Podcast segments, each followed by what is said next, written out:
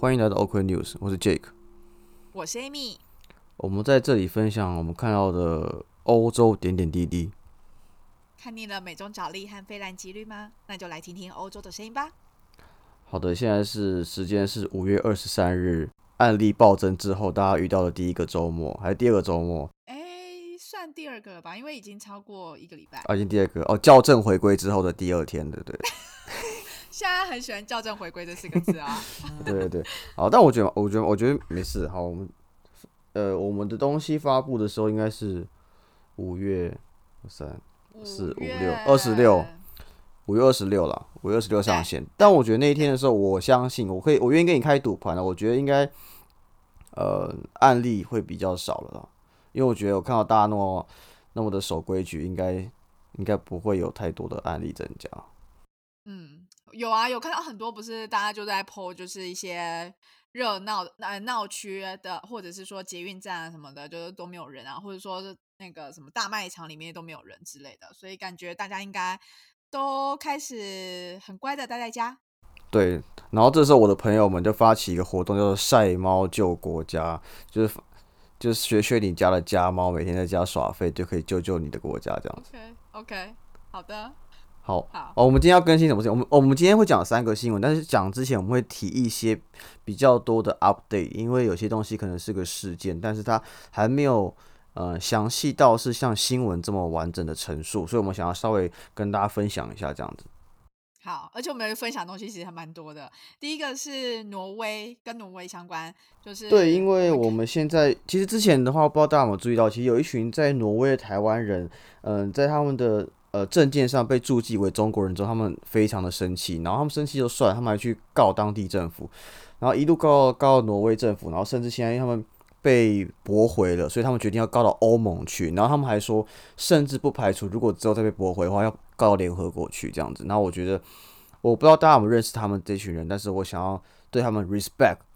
没错，真的很厉害，因为老实讲啦，其实我们在填写有时候表单什么的，其实常常也都是。会遇到就是没有台湾这个选项，那我们就也只能默默就是哦中国什么的。那我还蛮开心是在有些地方可能真的就还是会让，就例如说出生地或者说我们的 nationality 就还是写台湾，但我相信有些国家可能没有这样的选项。那这群人他们能够不只是接受，而且还真的决定要有些动作，然后而且被驳回以后还决定想要再继续告下去，告下去，告下去。我觉得这个精神蛮敬佩的。相当尊敬他们，就是希望他们可以顺利，然后不要受到太多的权益损害或是不开心这样子。对，好，然后另外一个我们想要更新的是什么？加密货币相关是吧？应该 深受其害。对，因为这个东西没有跟欧洲太相关，可是因为它是蛮全球性的东西，所以我们还想要分享一下。因为之前有没有提过说，其实，在加密货币的市场上，Elon Musk 很像是一个明灯，这样他这个 po 文就会有很大的影响。像上周。还上上周，他有一次在节目上，本来大家预期到说他会提到加密货币，就狗狗币，他很爱狗狗币，但他没有在节目上提到，所以造成狗狗币好像大跌十还二十趴之类的。那这一周呢，又发生更多事情，是说，因为现在从美国的监管说要呃更严密的监控加密货币的市的市场，再来是呃，Elon Musk。他也说，呃，因为比特币没有那么环保，所以他没那么挺比特币了，还要找到其他的更有效的方案，所以比特币又大跌，所以已经跌两波，被砍两刀了。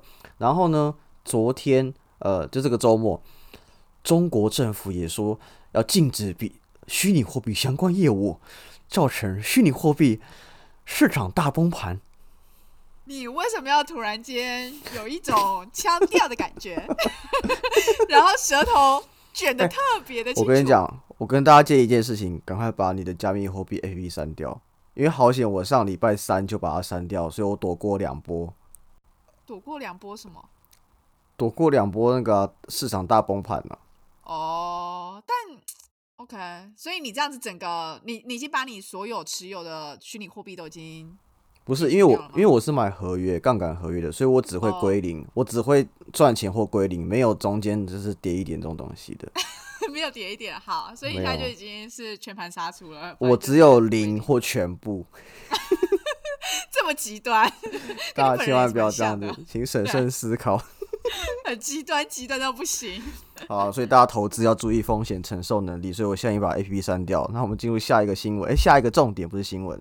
对，就是也是我们很想要更新的，就是我们也有看到欧洲跟，就是之前我们有提过啦，欧中投资协议啊，或者是说在比较偏呃东欧国家的那个山海倡议，我们都有发现一些最近有一些更新这样子。对，但山海倡议是一个过去我们没有提过，但我相信大家也很少听过的东西。大家应该也只听过桃园三结义，在《三国志》里面听过而已。我觉得大家是不会想到这样啦。好，反正主要这个东西是说，在在那三个海域中间的所谓三个海域是什么？波罗的海、亚得里亚海跟跟黑海那边的国家们，因为他们当初在他们那边很多的交通路网跟运输天然资源的路线，还是以俄罗斯既有，比如说之前战争时期留下来的管线为主，或是一些苏联时代的那些。对，那他们组成一个这个联盟是想要主要想要有拥有建立自己的路线，才不用一直过度的依赖俄罗斯这样子，才有更好的自主权。但是呢，因为他们呃那边大部分国家并不是那么的有钱，所以他们在呃组成这个联盟并进行基础建设。那些国家包含了哪些？要不要说一下？你可以说一下，但有点多，我记不起来。奥地利、保加利亚、克罗埃西亚、捷克、爱沙尼亚。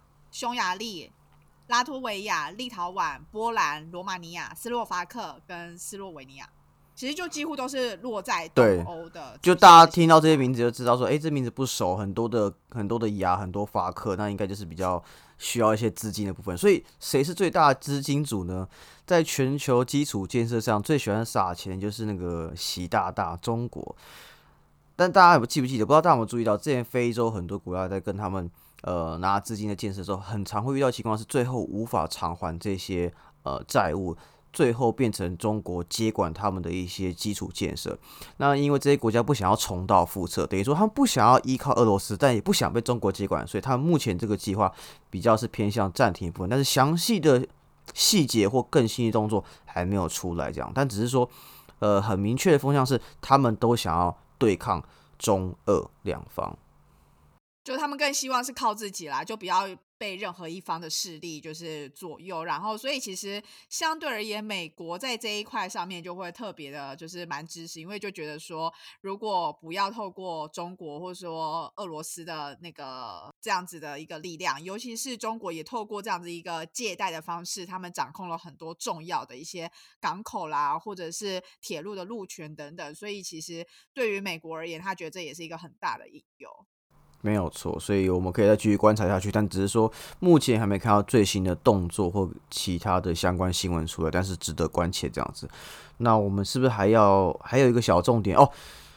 第四个小点要跟大家 update 的是，那个英国目前有一家在专门专注在大麻的用药，止痛药，嗯。医疗大麻止痛药的公司要准备上市，但它并不是娱乐用大麻，这是不一样的部分。所以，呃，在这个点上，我其实蛮开心的，因为其实，嗯，有很多的文献本来就指出说，大麻在医疗上本来就有很好的一些用处，不管是治疗呃癫痫啊，还是止痛啊，还是抗忧郁等等的部分。那美国他们其实早就已经开始这件事情。那我如果连欧洲也开始，那我也很期待未来亚洲最开放的国家台湾也能够做这件事情。我觉得这需要一点时间在观念上的转变上。对了，因为哦，我顺便补充一点好，因为之前刚好今年现在五月五月底嘛，那其实上个月四月二十号的时候，台湾有个四二零大游行，其实就很多人去游行，就是在那边宣导说，其实大麻并不是那么坏的东西，这样只是过去的一些文献啊，还有一些政策啊等等的，把它归类到一个很危险的东西，让大家没有好好去了解它，就把它先画一个打叉这样子的部分，所以后来大家变说。已经长久习惯上觉得它就是个坏东西，但其实如果你真去了解它的话，它并不是一个那么不好的东西。所以我不知道，但我希望大家可以就是保持开放心胸。虽然可能有听众会说啊，会不会因为我这样讲，会有人跑去吸毒啊什么之类？但我觉得我能做的事情就是让大家知道一些我看到的东西，分享我知道的东西。那我会尽量去查证或。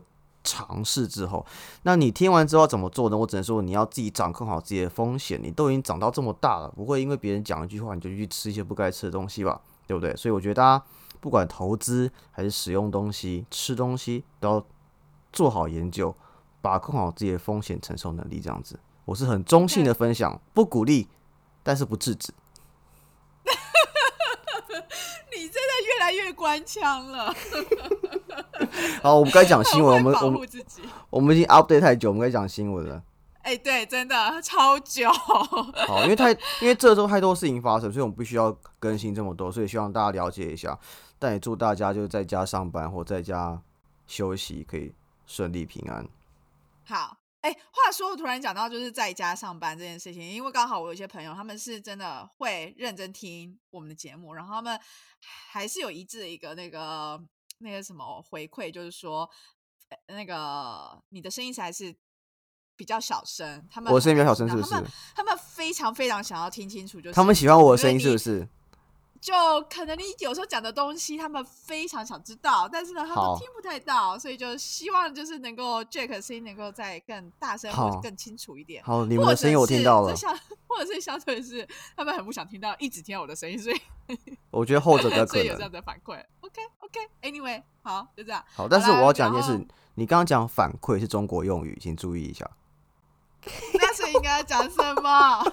好，没事，我们该讲第一个新闻了。Feedback，feedback，OK，OK，OK。好，那我们第一个新闻要讲，其实第一个新闻我们就还是跟疫情蛮有相关。为什么呢？因为其实，在我们上两周之前，其实我们有提到，就是呃，美国他们要讲试出这个疫那个疫苗的专利嘛。那他们那时候就是。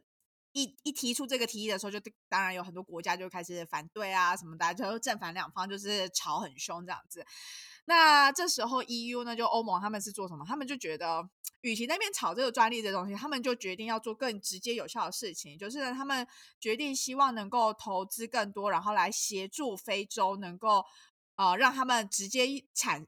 产出这些疫苗，然后直接能够发发送到就是各个地区，因为其实他们觉得这才是最有效、最快速的方式，而不是一直在想说要怎么样，就是让透过专呃试出专利，然后让整个的生产流程能够变得更快。所以他们决定就是用直接用投资，然后怎么样能够呃在帮非洲他们做到更好。那其实所以他们是要去欧洲，他们是想要去非洲当地去投资建厂，然后写带流程教导他们怎么去生产疫苗吗？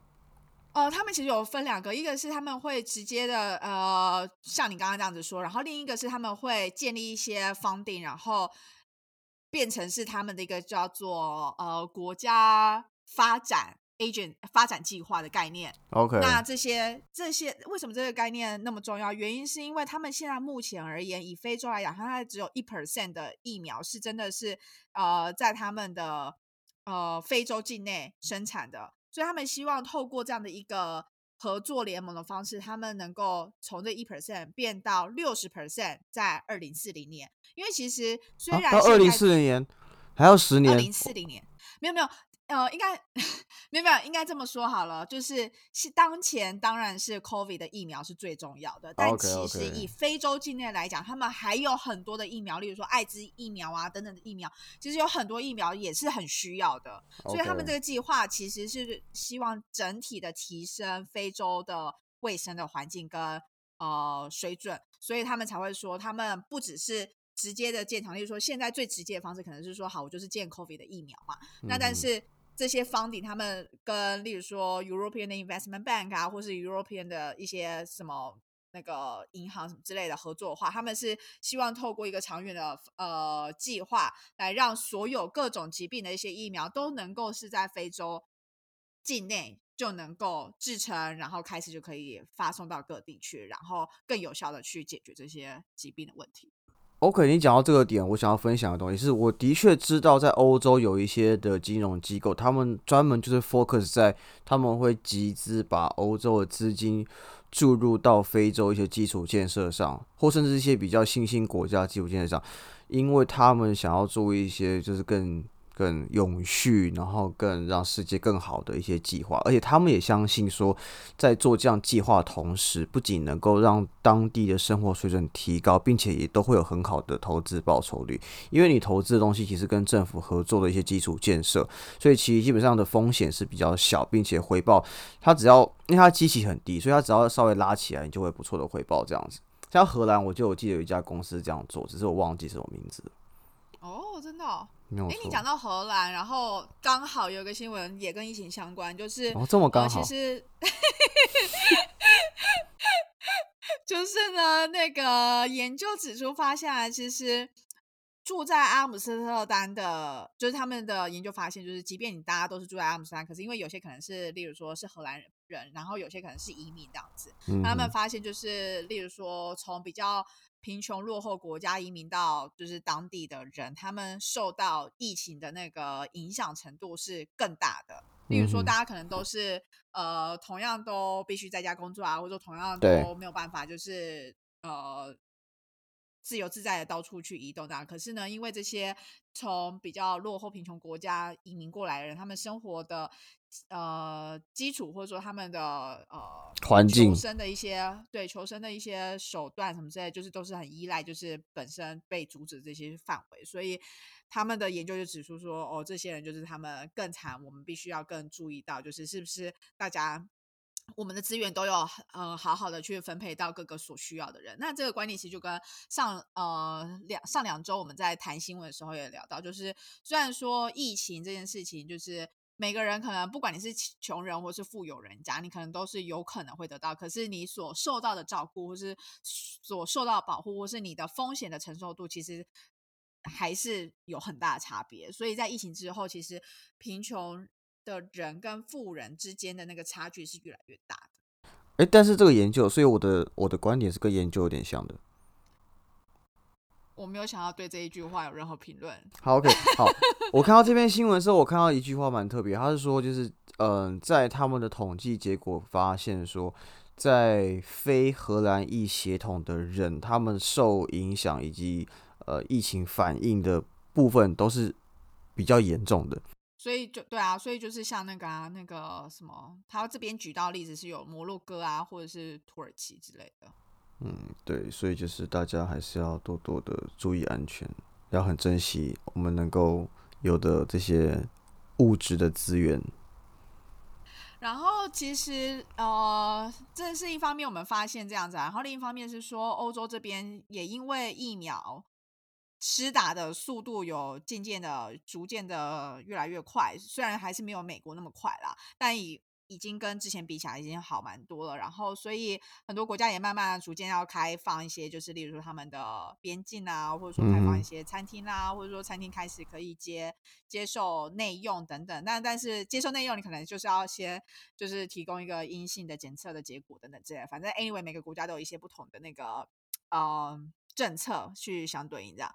那西班牙的话，他们就是有在讨考呃讨论说，或许他们在六月，他们说从六月七号开始，你只要是打过疫苗的人，就可以疫苗护照，就有点类似这样子，你就可以就是呃自由的去到当地就是旅游啊等等，你不用有一个非常正当的理由说哦，我真的一定是工作的原因啊或什么之类的才才能够去过去的。那同时欧盟他们也有讨论一件事情是说。呃，即便现在越来越多人在打，是打过疫苗，可是有些人他们即便登记了，可是因为疫苗数量就是不够嘛，那还没有施打这些人的话，那我们在为他们做筛检，我们应该是要免费提供筛检给他们，因为现在其实，例如说以荷兰当时候我们做筛检的话，我记得好像是要八十五欧的样子。然后让我这边跟大家分享一下荷兰的筛检怎么样。你主动因为旅行的关系要去拿报告的话。那就是你要付钱，大概八十八十五欧这样，对不对？但如果你是因为有症状，你只是要确定自己有没有中奖的话，那这个筛检是不用钱的。对，所以他们其实现在就是要考虑讨论一件事情，就是他们要集资，好像要一百个 million，然后来付给这些，就是你还没有试打过疫苗，可是你就是要必须要做筛检的话，那。这些筛检 suppose 应该要免费，这是他们现在希望能够达到的一个协议。这样，我顺便补充个东西哈，因为我们讲到这个疫苗筛检 PCR test，呃，反正刚好昨天在炒那个什么那个什么校正回归的东西。对，我觉得大家先理清一件事情，因为我相信台湾人真的做过筛检的人是很少的。但你要知道，你做筛检这件事情，你不是马上知道结果，你是要二十四到四十八小时才知道结果的。那你要想。你二十四小时或四十八小时才交结果，那你知道结果之后，你还要传送到，就是我不知道他们什么流程，但我相信公务员的流程可能就是会好多层，所以一定会有一些误差嘛。所以就是你去吵这个到底是到底是怎么样，我觉得一点意义都没有。重点是找出那些人在哪里，并且做出应有的呃对策，才比较重要的事情。你去硬针对说啊，是今天多少，还是说啊，还是过去什么东西，我觉得没有意义。我觉得好讲到这个点。然后我觉得，如果你是执政者，你也不需要创造一个什么名词，你就老实跟大家讲就好，不用创一些虚华词让大家去酸你，一点意义都没有。我就觉得就是欠呛啊，就是两边都欠呛，两边都欠呛，真的。嗯，好，OK，我觉得我们今天疫情相关的那个新闻也是蛮多的，已经够了。对，好，那下一个我们新闻就到一个比较娱乐性质。对，下个新闻是呃叫什么？这个这个活，下个新闻我们要讲的是目前上这周在举办叫 Eurovision 的活动，你可以把它想成是一个欧洲的大港开场，大欧洲开场的概念。哎，可是这个是很大型的，是有各个国家参与的。为什么我们会想要特别提这一个呢？其实是因为在昨天，也就是五月二十二号礼拜六的晚上，就是是在鹿特丹举办。其实他们怎么去选择各个？呃，每年那个比赛要在哪里举办？他们就是透过呃上一个年度比赛的冠军所在的国家，那就是下一年的举办国的概念。OK，所以上一次冠军是荷兰。对，但是因为其实去年是没有办的，所以应该是说是二零一九年就是冠军是荷兰，然后他们就今年是办在那个鹿特丹，然后鹿特丹的阿霍伊的那个广场这样子。然后，所以我就觉得，哦天呐，就是那这样子，我们一定要报一下这新闻啊！但重点是，就是呃，我记得我第一次、第一次、非常第一次听到就是 Eurovision 这一个活动的时候。是从我一个波兰朋友，然后那他就非常兴奋在跟我讲，然后她老公也是在那边跟我讲说，哦，Eurovision 是怎样，他们都会 follow 啊什么。然后因为我当时候真的我没有听过，所以我就非常的无感这样。然后他就一直很纳闷，我怎么会完全不知道。所以当我看到这个时候，就想说，天呐，感觉就是欧洲人应该超疯狂，因为他是等于说有点像是，有点像是音乐版的奥运的概念，因为他就是各个国家去参赛嘛。然后所以它有点像是欧洲版的金曲奖。对，哎，但是因为金曲奖，我们有到邀请到那么多国家吗？中国人也会来啊，香港人也会来啊。但我这样讲，等于把中国跟香港认为不同国家，也不同于台湾。你这个以上言论有一点危险，而且不代表任何的立场，只代表个人言论哦。Anyway，总而言之，就是他很多各个国家就是会参赛，所以其实有点像是呃，你不只是单纯代表你这个乐团，或是你这个歌手，你有点像是代表国家去参赛。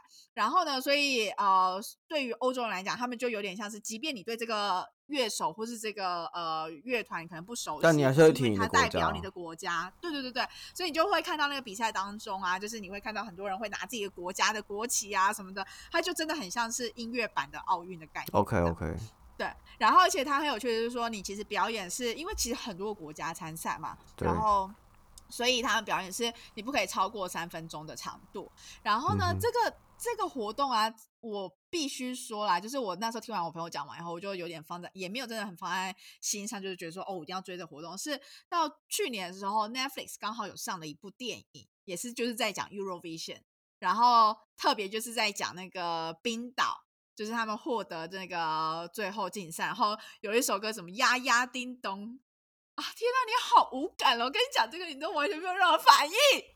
我现在的反应就代表台湾听众的反应，你知道吗？我决定要在那个留言连接，就是放下那个 Netflix 那一部《丫丫叮咚》那一那一部。我觉得，我觉得它的剧情可能就一般般，可是我觉得歌曲超很好听，尤其是最后那一那一首歌曲，超级无敌好听。好，Anyway，总而言之，呢其实这个比赛啊，它在哎，我刚刚说我那个一九七四年的时候。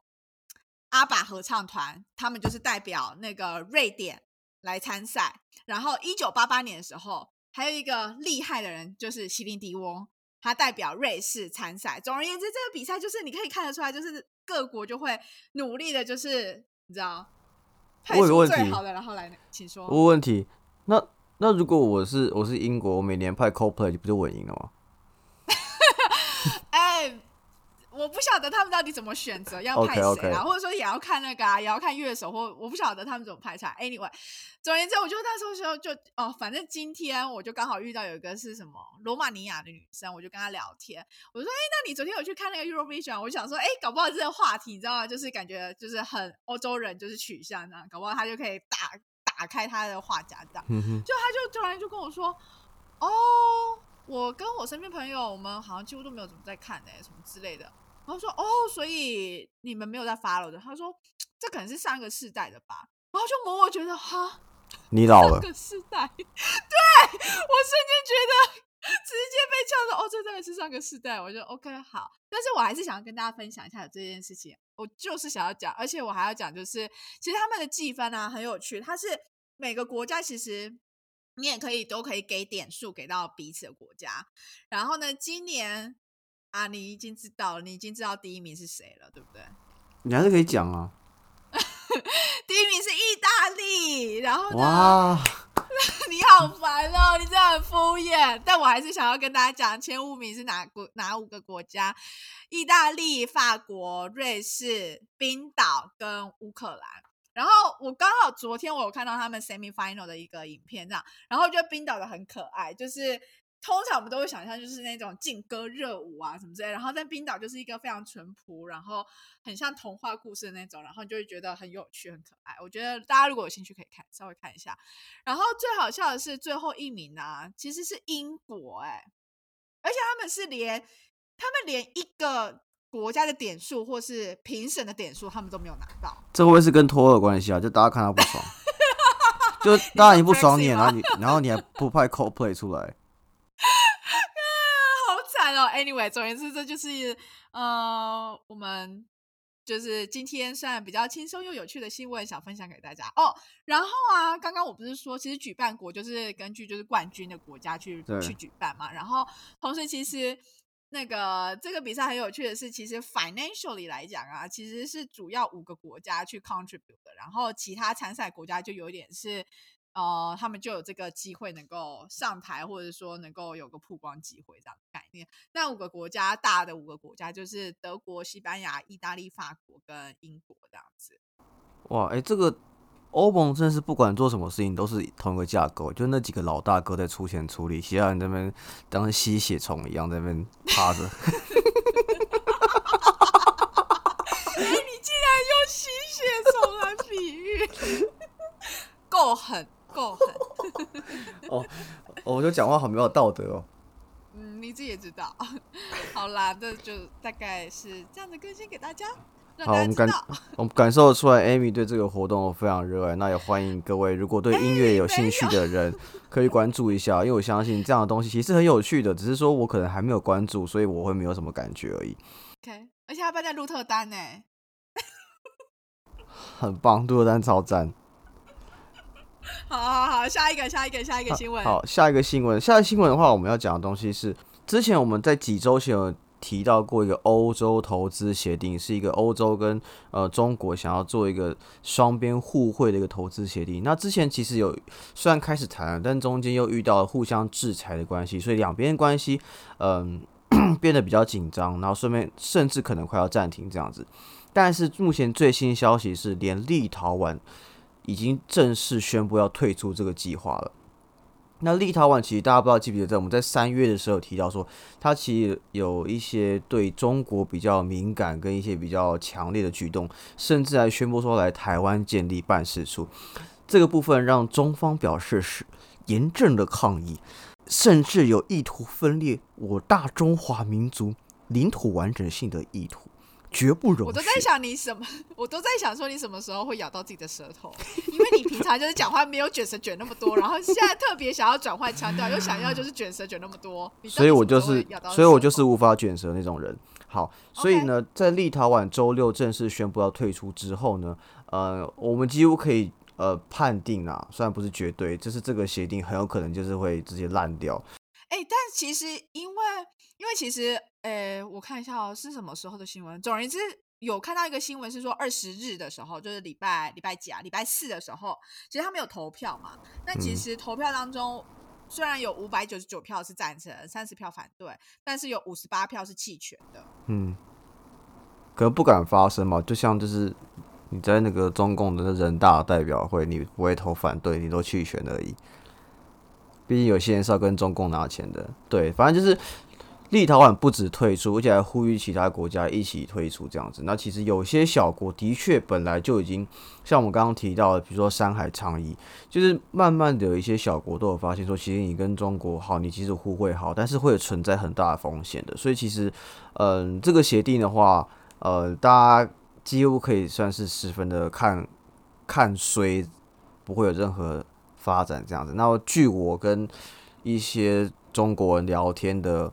呃，结果是他们好像也不是很看好，然后他们也不懂为什么欧洲人会这么不想要跟他们合作。他们觉得我们泱泱大国这么多资源，怎么不跟我们合作呢？真是蠢，这样子。那我只能说，真是可爱。嗯，你今天很喜欢角色变换哦。嗯，哦，那所以大家可以再关注一下，就是我我们会帮大家关注，就后续他们会怎么样发展。但是我们自己认定啊，然后我觉得啦，这东西之后就会直接烂掉啊，就他们不会有什么好东西的。不会啊，但我还是觉得，如果今天他们又端出了什么厉害的牛肉之类的，搞不好又还是可以吸引了很多人的目光。Maybe 我不知道，我不知道啊，但是我会觉得，就你讲这的确有可能性，但是我的观点会比较像是说，因为因为过去中国做一些事情，已经让太多人对他们反感了，所以变成说他的 credit 已经用完了，所以大家已经不太相信他了，你懂吗？嗯，信心指数越来越低。对，就是好像是就像是个一个渣男，他一直在劈腿，一直偷吃，你到最后就不会相信他，你就心中会有一个次数，就有五次，超过五次就不会原谅他这样。除非那些欧洲国家就是那些傻子，他说我相信他会改变的，我相信他不会这样子，他不会再犯错了。但我相信欧洲国家们不会那么智障。好，OK，那我们就静观其变，看到底最后走向会怎么走喽。没有错，我们静观其变，那也祝大家在台湾或在世界各地防疫开心，在家多思考、多运动，为重身心健康。然后偶尔也可以打开 OK News，然后听一下，收取就是听取不同的那个地方的新闻，然后也欢迎分享给。哦，对，好友，欢迎分享给亲朋好友。那如果有任何你对于一些欧洲的呃观点想要跟我们交流，也欢迎私讯我们。那如果你身边有不错的男性，然后想要认识 Amy 的话，也欢迎私讯。你只要在标题打“想认识 Amy”，我就不会打开来看。请问我们到底要这样推销几集呀？我真的是觉得要笑死。你知道我，你知道本台的夜配就是从你开始下的吗？好了，那就这样，谢谢大家，拜拜。